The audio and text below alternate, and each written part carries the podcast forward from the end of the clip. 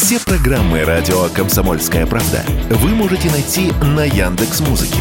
Ищите раздел вашей любимой передачи и подписывайтесь, чтобы не пропустить новый выпуск. Радио КП на Яндекс Музыке. Это удобно, просто и всегда интересно.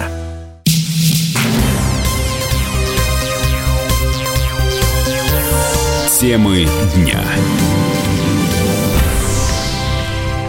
Это прямой эфир радио «Комсомольская правда». Здесь Игорь Измайлов. Послание президента Федеральному собранию. Конечно, главное событие дня и дней ближайших. Э, разворачиваются некоторые, э, некоторые позиции по посланию уже получают свое продолжение. Один из э, главных моментов, конечно, в большей части президент говорил о ситуации вокруг специальной военной операции, которую проводит наша страна. Отдельный блок был посвящен экономическим и социальным вопросам вопросам поддержки, э, конечно, и, э, опять же, в первую очередь и ветеранов, и участников э, специальной военной операции, но и в целом экономическом движении нашей страны вперед. Вместе с этим в конце послания уже практически под занавес, но громкая и, может быть, важная или важнейшая часть касалась приостановки участия России в договоре по СНВ. Есть сейчас к вечеру тоже некоторые заявление МИДа России, к которому мы обратимся, но вот в частности решение о приостановлении действия ДСНВ может быть обратимо. Для этого в Вашингтоне должны проявить политическую волю, а, предпринять добросовестные усилия в целях общей деэскалации, создания условий для возобновления полноформатного функционирования договора, соответственно, всестороннего обеспечения его жизнедеятельности. Я думаю, что эту тему мы, конечно, коснемся.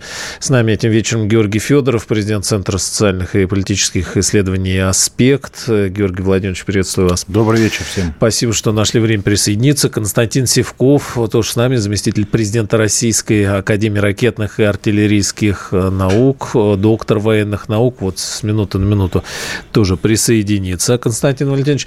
Георгий Владимирович, давайте начнем. Э, что главного для вас? Вот такой, наверное, сегодня основной вопрос. И, может быть, прям несколько пунктов, да, таких существенных, чтобы вы выделили. Ну, во-первых, все думали, по какому сценарию пойдет э, Путин в своем послании, потому что это было первое послание э, после специальной военной операции, его долго не было, и, соответственно, все гадали, думали, по какому сценарию пойдет Путин. То есть будет ли это послание какое-то радикальное, революционное, либо оно будет консервативное. Соответственно, судя по тому, что мы слышали, это был консервативный сценарий. То есть Путин, в принципе, э, своим принципам не изменил, в том смысле, что каких-то резких шагов Э, он не стал делать. И в этом отношении, конечно же, надо было понимать, что э, полтора часа, которые были, они имели, как я понимаю, две э, цели. Это озвучить перед правящим классом и перед международным сообществом позицию, так скажем, его личную и того курса, по которому идет наше государство, в том числе и ССВО, это первое. И второе, это наметить определенные, так скажем, э, направления э, развития страны и стратегические линии, которые могли бы нас интересовать в будущем. Ну, для меня, например, что было интересно, ну, а, мне стало интересно первый раз, наверное, за всю, так скажем, историю, когда вот эти вот э, послания были, было четко обозначено, что у нас существует целая группа влияния которая направлена, вернее, которая имеет э, свои интересы за рубежом, и, соответственно, на них можно повлиять и э, он к ним обратился впрямую. Я как понимаю, некоторые представители там сидели, что вы э, бросаете свои зарубежные интересы и, соответственно, возвращаетесь условно в страну и здесь зарабатываете, а если это не произойдет, то будет хуже. То есть э, я услышал, что у нас существует, во всяком случае, в его голове какая-то определенная смена курса с точки зрения национализации элит, потому что про национализацию элит я слышал давно, но действия которые натолкнули на такие, как бы сказать, конкретные шаги. Это, видимо, произошло только после СВО, когда, так скажем, уже процессы стали необратимы. А второе, то, что я услышал эту, ну, как бы военная составляющая в виде, так скажем, СНВ и в виде ядерных э, вот этих вот возможных испытаний, да, потому что это, ну, как бы история для меня не совсем понятная, просто потому что она, видимо, какая-то ответная. А, что я еще услышал? Я услышал, что многие те эксперты, которые говорят, что выборы отменят, их не отменят, то есть у нас будет все в рамках, так скажем, того, той системы, которая была создана, и выборные электоральные циклы э, начались, да, так скажем, потому что вот это выступление можно назвать в том числе и, возможно, как бы сказать, э, кампанию, которая перерастет, возможно, в президентскую.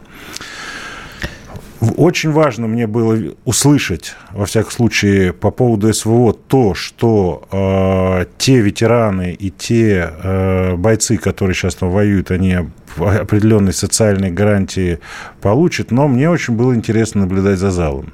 То есть за людьми, которые там сидели. Мне было бы очень интересно наблюдать за теми э, лицами, которые там были, потому что на лицах тоже много у некоторых читалось что-то.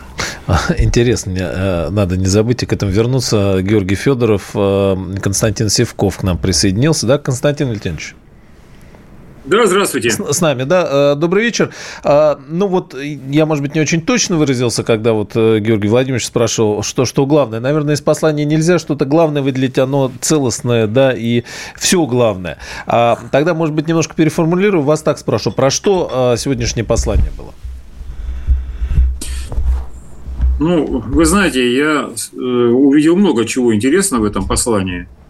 Вот, для меня вот лично оно действительно было рубежным. Да, там не занимался, не было обращено внимание на мелочевку, которую касался оперативного уровня, той же самой специальной военной операции. Но ключевые вопросы, касающиеся стратегического видения, они, конечно, претерпели серьезные изменения.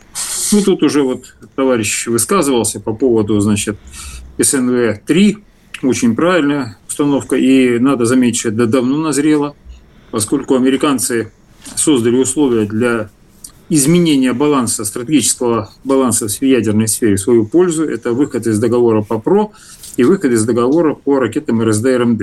Ракеты РСД и РМД позволяют создать ядерный потенциал, грозящий непосредственно территории России, который имеет хотя ракеты средней дальности, стратегическое значение для нас, стратегическую угрозу несет, бьет по нашей территории.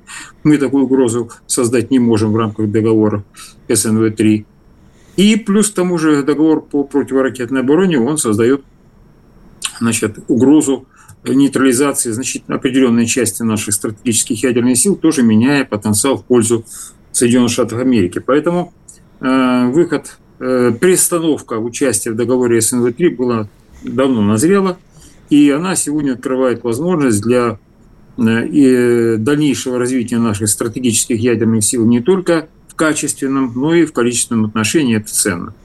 Ну, плюс к тому же, вот то же самое правильно говорилось насчет того, что э, значит, речь идет об обращении к бизнес-бизнесу. Я хочу обратить внимание, что это не просто обращение к бизнесу, это первый шаг, в котором фактически прозвучало, что вот эти капиталы, которые были созданы, они далеко не всегда были созданы правильным путем. И э, это, по сути дела, пролог. Надо понимать, что не может все делаться быстро в такой великой стране, как наша. Огромный корабль быстро не поворачивается. И то, что у нас сегодня там сказано было по поводу э, бизнеса, это де-факто уже было прологом возможных последующих серьезных кадровых выводов. То есть это не 101-е китайское предупреждение, а предупреждение, с вами полностью согласен. Я полностью с вами согласен. Просто понимаете, я пытаюсь найти какие-то, вернее, позитивные какие-то моменты. Потому что уже если говорить плохого, то... Нет, но бизнес столько... уже увидел на себе, почувствовал то, что, о чем мы давно говорили. Он, да, не, вот запут... не, не почувствовал? Сейчас он только начинает а. чувствовать. Дело заключается в том, что вот, например, на Собяде я участвовал в э, выступлении, на котором был а, Академии Глазьев, он очень хорошо выложил все, что сейчас творится в отношении творит бизнес и экономические власти России вот сейчас. Это вещи, которые, ну, откровенно, он их как бы констатировал, как это, так сказать, правовое государство и соблюдение законов, создание благоприятных условий для бизнеса, я это лично интерпретирую как тот факт, что в нашей стране э, продолжает работать серьезно пятая колонна, и она действует в значительной степени во вред нашей стране до сих пор вот в условиях военных действий. Поэтому это пролог э, предупреждения в отношении, скажем, пятой колонны в широком смысле. Бизнес это не только пятая колонна, не только пятая колонна, это недалеко не только бизнес. Угу. Поэтому замкнутый на Запад, но то, что посвящено было бизнесу, который вывозит за рубеж, офшоры, это все пятая колонна. Удар пошел по этой пятой колонии, и следующим шагом это могут быть вопросы поставлены, ставятся вопросы национализации, что объективно необходимо для наших стран. Вот, вот это я тоже, так сказать, увидел. Ну, что я могу сказать? Это вот помимо вот этих рубежных вещей, ну, по сути дела, это вот ключевые вещи. То есть это удар по пятой колонии, да не удар, а так, скажем, предупреждение возможности удара. И второе – это вот приостановка в СНВ-3. Причем постановка по СНВ-3, она была рубежная, она действительно серьезно э, наносит удар, очень серьезный удар по западным элитам и по тем, э, поэтому резонанс был очень серьезный, то есть это очень серьезный резонанс. Вот. Дальше говорилось о том, что будут в ускоренном темпе приниматься новые системы вооружений. Они должны быть приниматься. Понятно, что речь идет о тех же машинах, которые пока еще имеют Э, так сказать, в ограниченных количествах. Речь идет, в частности, о танках Т-14. Возможно, другие образцы оружия будут комбинации будут, так сказать, реализовываться. Есть. Константин Валентинович, услышали, а, через несколько мгновений продолжим, более подробно все это разберем. Георгий Федоров с нами и Константин Севков сегодня. Темы дня. Прямой эфир «Комсомольской правды». С нами Георгий Федоров, Константин Севков и сейчас э, Дмитрий Стешин, специальный корреспондент «Комсомольской правды» о том, как э, в, ну, как принято говорить, в новых регионах, ну, на самом деле уже, конечно, э, в наших исконных регионах сегодня слушали послание. Дмитрий, приветствую вас. Добрый день, вечер. Да. А ваше впечатление вот, э, от послания, что, что главное, что выделили, что люди говорят, если получилось э, как-то вот переговорить, может быть? Да, единственное, что главное отметили в этом послании, это последний пункт о приостановке э, членства в договоре Господи, вылетело из головы. СНВ. Ну, вы поняли. СНВ-2. здоров. Да, да, да, да. Испытание ядерного оружия, которое мы, в принципе, все это должно было быть сделано еще летом, когда на Украину пошло западное оружие валом. Вот. Сейчас, я не знаю, кого это уже напугает. Все на Западе прекрасно поняли, что а, мы страшные, но нас можно не бояться. А, а по, а, по специальной военной операции, по, ну, и в целом блок, да, и а, там много нюансов, много деталей. Ну, наверное, поддержка родственников, участников СВО, вообще соцпакета для них. Потом как раз перед посланием, ну, я думаю, это сознательно нагнетался информационный фон о том, что здесь действительно люди находятся вот в большом беспокойстве. Ну, по крайней мере, вот мои друзья из батальона «Восток», да, они все в такой легкой панике, потому что э, рано или поздно батальон «Восток» должен стать Росгвардией. Хотя он имеет и тяжелое вооружение, и э, минометы, и бронетехнику, но он должен стать Росгвардией. Он и сейчас э, находится в структурах МВД ДНР. А значит, э, значит будет переаттестация – будут э, медицинские комиссии, которые, я больше чем уверен, но я ребят цитирую, там большая половина батальона не пройдет. Там очень много людей, которые воюют там последние 9 лет, у них вообще здоровья не осталось. Вот что будет с ними? В батальоне много офицеров, которые просто не имеют профильного э, военного образования, либо не имеют высшего образования, то есть они не могут претендовать на офицерскую должность. И вот, конечно, все это и очень серьезно людей беспокоило, потому что если э, армию республик будут все-таки затачивать под российские стандарты, ну, я не знаю, очень много боевых командиров просто вылетит оттуда. И что, что они будут делать? И пойдет ли это нам на пользу? Ну, ответ понятен. Нет. Вот. Вот так. А, э, один момент по поводу того мне показался важным, да, что участники специальной военной операции, герои, люди, которые все эти годы воевали еще вот тогда, да, в, в республиках бывших в составе территории Украины, теперь должны занимать значимые позиции не только э, там на, на линии э, соприкосновения передовой, но и в жизни, да, и, э, и в структурах, и, и там, кстати, тоже в, в частях.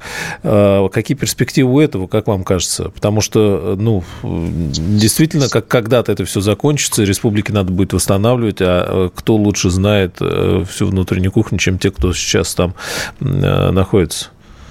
И восстанавливать и э, управлять освобожденными территориями. Конечно. Я не знаю, может, мы, может быть, мы еще освобожди, освободим новые территории. Но вот командиры, которые, которых я знаю лично, которые там с 2014 года прошли, но это готовые генерал-губернаторы. Потому что освобожденные территории, они сейчас проблемны. Понятно, что там осталось и какое-то, значит, украинское подполье – и засылают туда людей, потому что нет никаких проблем, а мы один народ, да. Э, и управлять этими территориями должны специфические люди, как правило, имеющие ну, не то что военный, ну, и военный опыт, конечно, и особую внутреннюю мотивацию, э, которые, ну, просто не дадут спуска э, в вот этой нечисти и плесени. Но меня вот, например, поразило, да, там товарищ мой воевавший много лет, его там перебросили на Запорожский фронт. Он говорит, я себя в Мелитополе просто неуютно чувствую. У меня, говорит, патрон в патроннике, а, только при, при, предохранитель снять с автомата. Вот, потому что, ну, ну, понятно, да, что там происходит. Если уж там взорвали дом телецентра, где мне приходилось там не, не раз ночевать, да, просто подогнав машину со взрывчаткой, это был один из немногих терактов.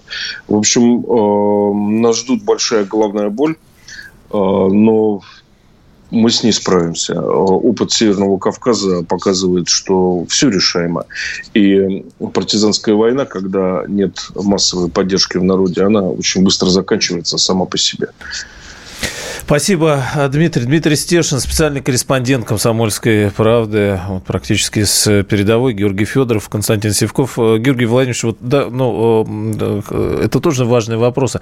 Новая элита потихонечку будет формироваться вот из участников э, специальной военной операции?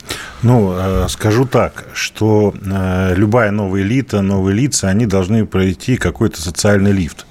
То есть они могут сформироваться уже, как говорят коллеги, есть а, люди готовые, так скажем, и управлять, и воевать, и, соответственно, в финансовом секторе такие люди есть. Но проблема в том, что без очищения верхних эшелонов власти от пятой колонны, как говорит Севков, угу. и как говорит сегодня Путин, так вот, правда, я не понял, э, какие действия дальше будут, да, а без этого никто никуда не поднимется, потому что, ну, там, э, сектор экономики э, политика, административные должности в регионах, на федеральном уровне, они, как бы сказать, не бесконечны, да, и, соответственно, значит, нужно государству менять социально-экономический курс, менять свой подход к тем людям, которые действительно э, своими действиями доказали верность стране, нужно действительно привлекать людей, пускай они неудобные, но те люди, которые не видят своего будущего вне России, это очень важно, да, то есть действительно там... Ну, и фактически кровь за это проливает, да, им да, не безразлично, да, что ну, будет на этой да, земле. и да. гуманитарные миссии, и кровь проливают, и вообще те люди, которые, еще раз говорю, надо тут понимать, что если мы а, государство, народ, а, пуповину отрубаем, которую 30 лет выстраивали с Западом, и мы на самом официальном уровне понимаем, что Запад нам враждебен, и через него приходит беда, то нам нужно оторваться от этого, отрезать это все, так скажем, провести хирургическую операцию, очиститься, да, исходя из этого, так как Путин говорит, что у нас вот, ну, как бы все политические силы консолидированы по многим вопросам, надо привлекать а, системную а, патриотическую оппозицию к управлению государством, потому что те люди, которые действительно там воюют, это безоговорочные герои-патриоты, и те люди, которые, может быть, они не очень удобные, еще раз повторюсь. Они, может быть, как бы сказать, иногда зубастые, они иногда самостоятельные, но, тем не менее, они за нашу страну воюют и действуют так, чтобы, как, ну, как, как для того, чтобы наша страна э, выжила и, так скажем, победила. Георгий Федорович, Константин Валентинович, э, как вы этот процесс видите? Ну, я с Георгием Федоровичем согласен, на 100% дело обстоит именно таким образом. И то, что он сказал, что будущее этими, за этими людьми, я твердо в этом уверен. Меня радует в этом восстании одно. Конечно, еще далеко до того, чтобы э, так сказать, начались те преобразования, о которых я говорил. Послание лишь первый такой звоночек. Но я могу сказать так. Сейчас совершенно очевидна одна простая вещь, что э, Россия в том виде, каком она сейчас существует, перспектив не имеет. Она имеет перспективу лишь в том случае, будет, если будет изменен достаточно серьезно и основательно основы вообще существования нашей страны. То есть мы, э, если в ближайшие там, 5 лет мы не пройдем то, что мы разрушали в течение 30 лет, не восстановим, и не пройдем тот путь, который за это 30 лет прошли другие развитые страны, то нас сомнут.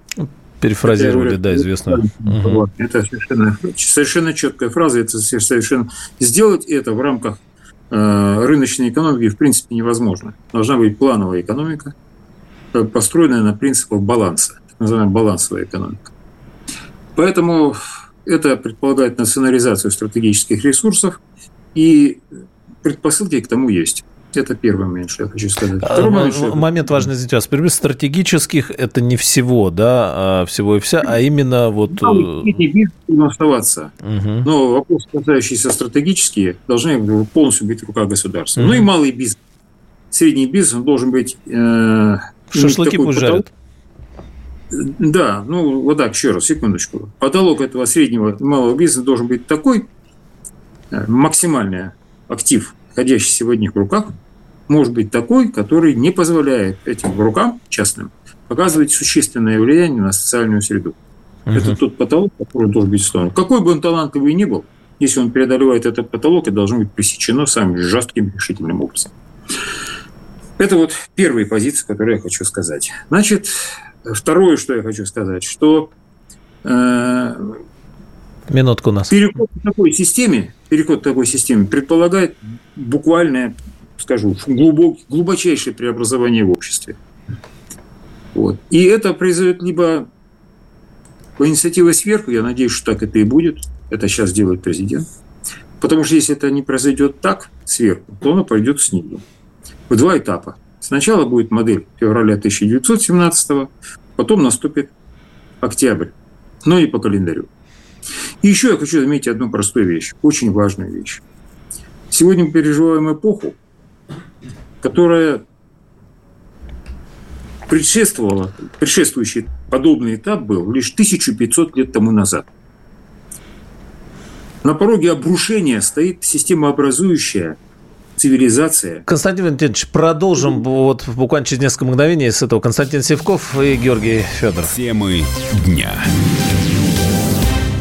Прямой эфир радио «Комсомольская правда». Здесь Игорь Измайлов, Георгий Федоров, с нами президент Центра социальных и политических исследований «Аспект», Константин Севков, заместитель президента Российской академии ракетных и артиллерийских наук, доктор военных наук. Мы, конечно, обсуждаем главные события и сегодняшнего дня, и дней ближайших, да и, кстати, и предшествующих послания президента Федеральному собранию, которые по традиции ждали, э, как всегда, думая о том, какие темы, каких тем коснется. И, ну, в общем, все как обычно в таких громких, э, в громких форматах больших. И, кстати, ну, опять же, многие обратили внимание, что э, реакции-то тут же причем, да, и, и западной прессы смотрели, слушали не только здесь, э, но и, и там, и, и за океаном. И слушали и до вопроса об СНВ. Но мы вот с вами, обсуждая в первой части и тему СНВ, и тему специальной военной операции, как-то все равно пришли к тому, что э, наша страна стоит на пороге э, преобразований неизбежных, да, э, и нужно вот как Константин Валентинович сказал, или пробежать, или нас сомнут. Но вот если оставаться и дальше разбирать эту позицию, она кажется важной, то что вы слышали в послании про это, да, какими будут эти изменения, что нас ждет впереди? Ну вот, в частности, президент сказал о том, что нам нужны рабочие руки, да, а, свои. Дальше. Нам нужно возвращать специалитет, взять лучшие советской системы, объединить ее с тем опытом, который накоплен за последние годы. То есть воссоздавать науку, воссоздавать образование. Очевидно встанет вопрос, да, воссоздание КБ, конструкторских бюро и много-много-много всего остального. Ну, вот возникает вопрос, и мы сейчас на паузе с Георгием Федором э, рассуждали об этом, кто будет это делать? Вот кто будет эти преобразования а, проводить? Георгий Владимирович, Константин Валентинович, давайте вот да, вместе как-то это обсудим. Ну, во-первых, я могу сказать так, что нам нужно не только возвращаться к образованию, вообще нам нужно пересмотреть э, вот эти вот последние 30 лет, принять за основу, что тот курс, который был у нас провозглашен в 1991 году, он губителен для нашей страны, и он приведет к плохим последствиям, мягко выражаясь, нам необходимо вообще сменить социально-экономический курс и взять не просто в, в, там, в КБ какое-то из Советского Союза, а вообще систему выстроить таким образом, что вся, взять все то лучшее, что было в Советском Союзе. Все то лучшее. А, во-вторых, могу сказать, кто будет делать? У нас а, младшие офицеры, фронтовики, вот те люди, которые сейчас висят на билбордах, те люди, которые в рамках гражданского общества, в рамках парламентской оппозиции а, помогают Донбассу, проходят через вот это горнило, вот это и есть кадровый резерв наш. То есть нам нужно четко понимать, что человек, который прошел фронт, причем самое интересное, тут вопрос не в обязательно руководящих, он имеет право на, так скажем, а, то, чтобы по этому социальному лифту идти.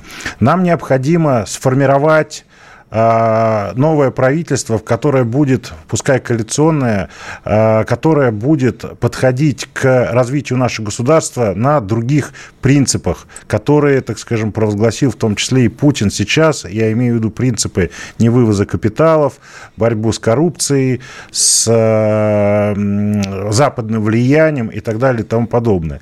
И вот для этого необходимо, чтобы эта система кадровых решений была поставлена на массовый уровень. Не только кого-то из фронтовиков сделать депутатом Госдумы, кого-то из фронтовиков посадить в правительство, кого-то из фронтовиков, так скажем, сделать каким-то вице-президентом какой-нибудь компании, госкорпорации. Это не решает проблемы, это показуха. А нам необходимо действительно, еще раз повторюсь, в спецслужбах, в административном, в других сферах экономики, политики, э, как пылесосом сделать, ну, условно, был же в свое время сталинский призыв, да, конечно, эти люди, может быть, не подготовлены, но для этого необходима государственная система управления, подготовки кадров, но тут мы получаем новую кровь, мы получаем людей, которые кровью заплатили за, ну, как бы за свои убеждения, мы получаем идеологически мотивированных людей, что очень важно, важно. Ну и, конечно же, с моей точки зрения,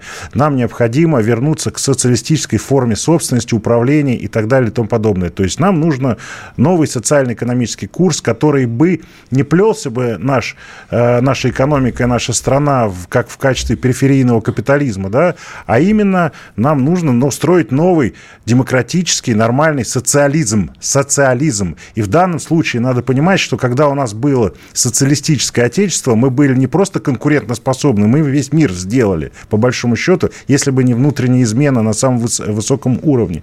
То есть э, альтернативный путь, а не э, попытка офшорную аристократию убедить вкладывать свои деньги. Если человек наркоман, он не может уже быть ну, не наркоманом, он уже больной человек. Если человек коррупционер, он уже привык к сверхприбылям. Если человек купается в роскоши, он не сможет перестроиться на, так скажем, мобилизационные рельсы. А нам сейчас нужно не только на мобилизационные рейсы общество перестроить, потому что общество-то затянуло пояса, а нам нужно, чтобы у нас произошла политическая, в хорошем смысле слова, революция и смена курса. Нам необходимо сделать так, чтобы у нас вот этот вот разрыв между бедными и богатыми сократился, чтобы все были в одной упряжке, потому что мы все в одной лодке, и действительно Путин прав, что стратегические задачи Запада – это уничтожение нас всех справедливоросов, коммунистов, националистов, единороссов. То есть мы Он, для них... несколько раз э, да, сказал мы, на мы для них все задачу. чумные, нас надо посыпать дустом. И в данном случае для того, чтобы мы победили, нам необходима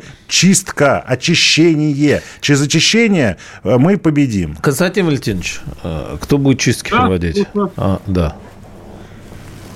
Да, слушай, говорите. Да, кто будет чистки проводить, кто будет проводить вот эти преобразования, о которых говорил президент, потому что, знаете, вспоминаются вот эти давосские форумы бесконечные, вот эти поездки э, на Запад, э, значит, семьи, да, вот эти отдых там на выходных, все прочее. То есть та часть нашей власти, которая проводила курс по сближению с Западом, теперь этой же части предлагается проводить курс по противостоянию с Западом. Вы абсолютно правильно ставите вопрос.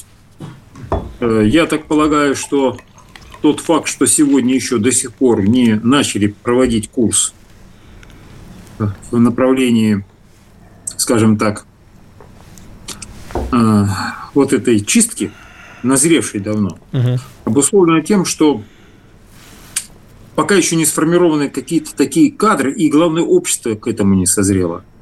А общество созревает, созревает очень высокими темпами. То, о чем мы сейчас сегодня с вами говорим, скажем, еще полгода назад было какой-то дикостью. Сейчас это норма. Поэтому и не только вот на канале «Ком- «Комсомольская правда», в целом на ряде федеральных каналов это уже рассматривается как, так сказать, повестка дня. Какие кадры? Ну, правильно сказали, это те, которые сейчас прошли э, войну на Донбассе. Это однозначно. Это люди, которые э, поняли смысл жизни по-настоящему, поняли, кто настоящий враг, кто друг, которые обладают и духовным огромным потенциалом. Это другие люди. Могу сказать только одно. Их многие считают, некоторые там считают, многие, какие-то некоторых много в нашей стране, которые считают их людей, которых надо потом после этой войны адаптировать. Это нам надо под них адаптироваться. Ну, не нам, а тем людям, которые это говорят. Это соль земли России, русской. Вот эти люди, которые сейчас рожаются. И именно они должны будут определять будущее нашей страны. Это мое твердое в этом убеждение. И так будет. В этом тоже твердо уверен. Что касается, значит, э, конкретной чистки, это будут соответствующие органы делать. Критерии тоже очень простые. Они тоже есть. В числе тех, кто будет людей, которые готовы будут воссоздавать эти вещи, это есть те люди, которые еще живы, многие из которых, которые 30 лет назад в Верховном Совете защищали советскую власть. Их там немало. И они есть. И это те люди, которые прошли в том числе и тюрьмы по обвинению в экстремизме, еще каких-то вещах, э, которые защищали э, социалистические идеалы. Такие тоже есть. Поэтому это достаточно большая категория людей. И эти люди и есть тот самый кадровый резерв, который должен прийти на смету либералов. Если говорить об экономике, то, например, есть такой ученый Елена Николаевна Ведута, но она просто уже создала в деталях и красках, до деталей проработанную э, концепцию построения балансовой экономики, вот той самой плановой балансовой экономики. И более того, имеет уже программный продукт, который позволяет решать эти задачи, чрезвычайно сложные. Поэтому эти люди есть. Хотели добавить? да? Я хотел сказать, что абсолютно согласен, потому что действительно э, после надо всем нам понять, ну мы-то уже давно поняли, но надо всем понять, что после 24 числа Рубикон пройден той страны, той системы, того, как бы сказать, э, образа жизни и все, что было до 24 числа, уже не будет. Все. Идет глобальное, серьезнейшее противостояние, идет война гибридная не только на уничтожение. Всем понятно, это уже однозначно, что западные элиты такое не прощают. Западные элиты будут делать все для того, чтобы на Украине Россия, так скажем, про, э, проиграла и попала в стратегическое зависимость, уничтожение и так далее и тому подобное. То есть это идет война не, на, э, там, не, на, не только на европейском континенте, а сам по себе приезд вот этого старичка Байдена в Киев и вот это вот турне, попытка перехватить инициативу, это говорит о том, что это глобальное противостояние. Исходя Георгий из этого... продолжим. Через несколько мгновений Георгий Федоров, Константин Севков с нами. Темы дня. Продолжаем с Георгием Федоровым, президентом Центра социальных и политических исследований «Аспекты», и Константином Сивковым, заместителем президента Российской Академии ракетных и артиллерийских э, наук. Вспомнил Георгий Владимирович, вначале вы интересно э, такую интригу бросили относительно лиц, сидевших в зале. Что вы имели в виду? Что ну, вы увидели в их глазах? Э, я увидел в глаза, ну, во-первых, я разные глаза увидел, видел, увидел много молодых людей, которые там, наверное, первый раз, да, видел ведь ветеранов СВО, но я видел такие, как бы сказать, а, глаза представителей вот той самой элиты, которые Путин обращался и говорил, что не держите, приводите и так далее. И в этом отношении, ну, мне... А, банкиры, наверное, увидели. Ну, и не только да? банкиры, там я видел и представителей чиновничества, и финансового блока нашего, и, так скажем, других ага. э, известных товарищей, да, вот, или господ. Э, так вот, я могу сказать так, что очень было интересно, действительно, вы, если кто-то хочет, понаблюдайте за, то, за тем, как люди сидели и слушали.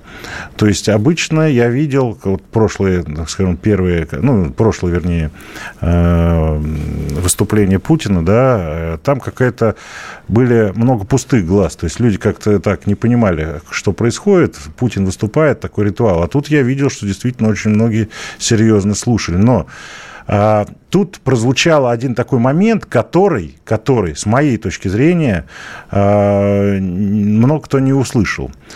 Момент про кухни. Помните, когда сказал, что на кухнях угу. вас-то не жалеют.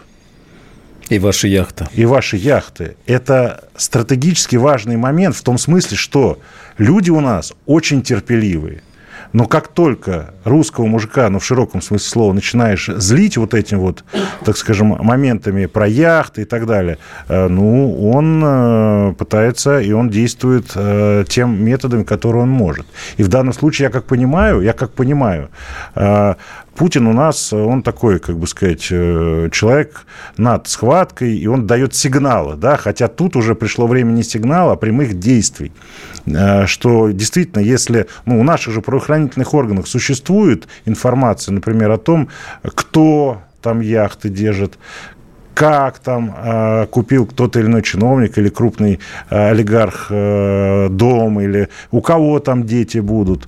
Э, я помню в свое время, несколько лет назад, после 2014 года, когда был, так скажем, против двойного гражданства, и ряд депутатов в Госдуму ушел, сенаторов ушли в бизнес и так далее. Почему бы сейчас нам по этому же принципу не поступить и не сделать кадровую революцию? Еще раз повторюсь, люди, которые, я однозначно могу сказать, которые имеют интересы за рубежом, которые интересы бизнеса, семьи, дети у них учатся, работают там, особенно высокопоставленные наши чиновники, это потенциальная угроза национальной безопасности, которые должны быть не только чиновники в финансовой сфере, в силовых структурах, очищенные в нашей стране.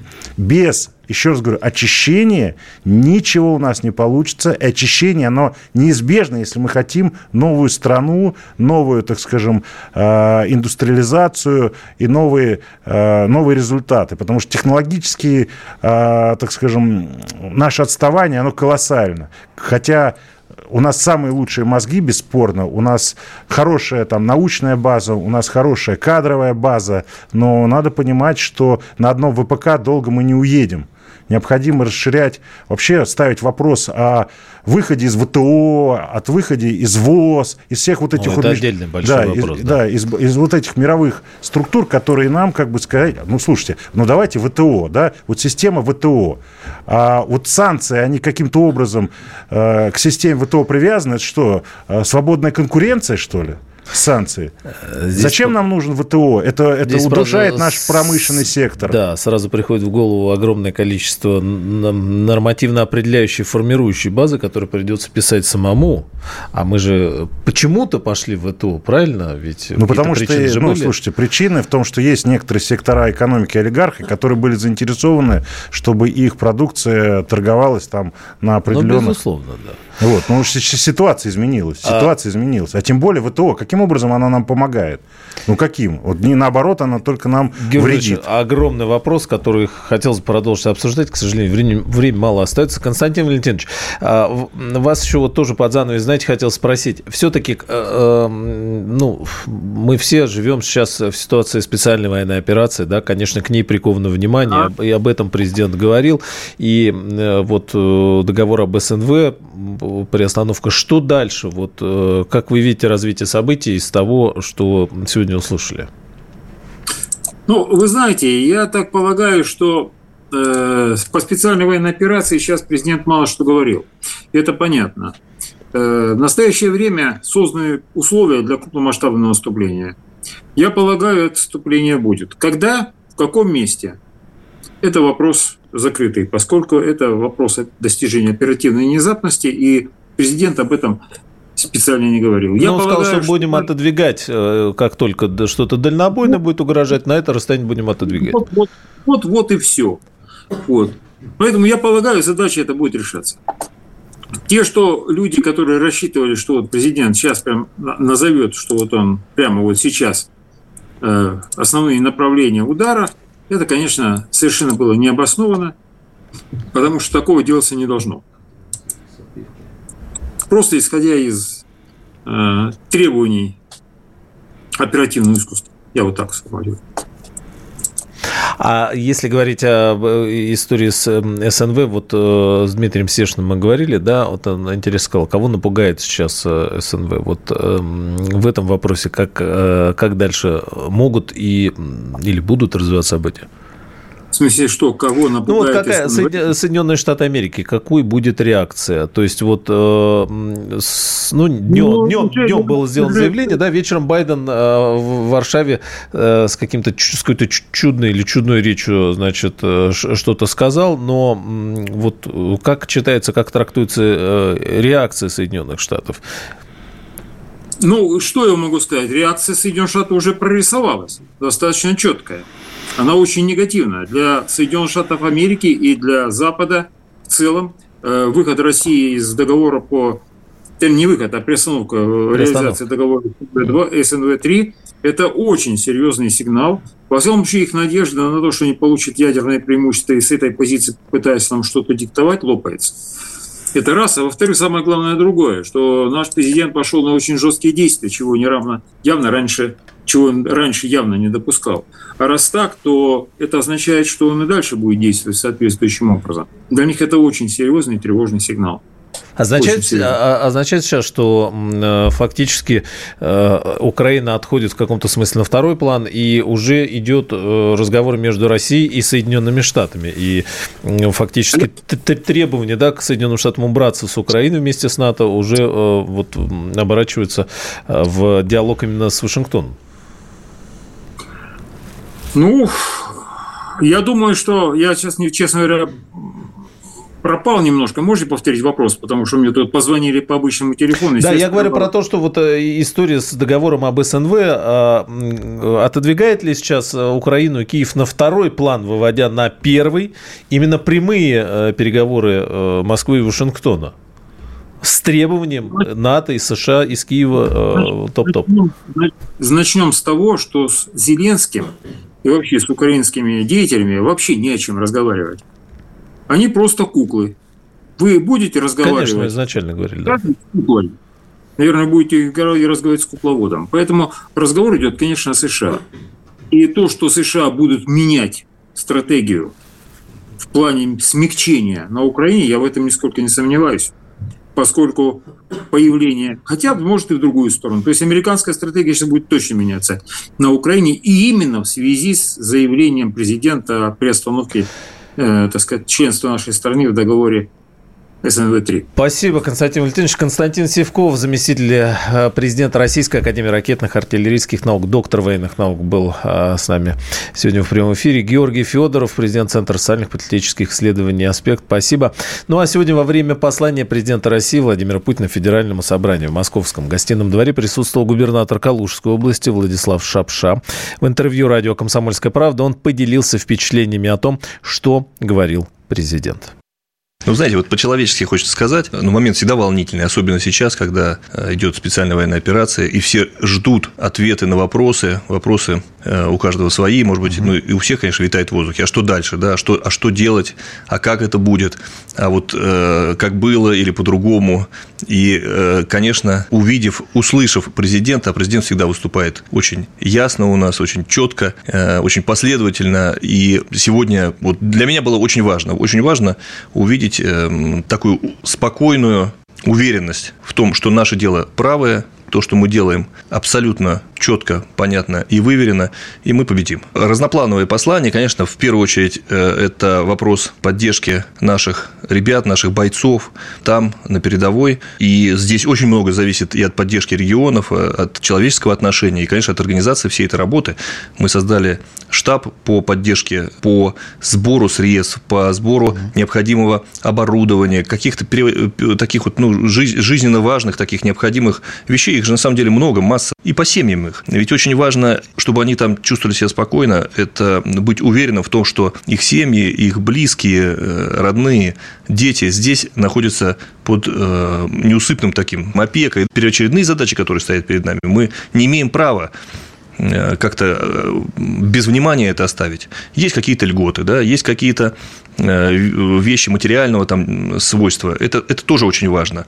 Но есть и человеческое отношение. Вот русские люди, россияне всегда славились тем, что в тяжелую минуту умели протягивать руку помощи и сплотиться. И сегодня наверное, самое главное, что нужно просто почувствовать и всем нам делать вместе. Темы дня.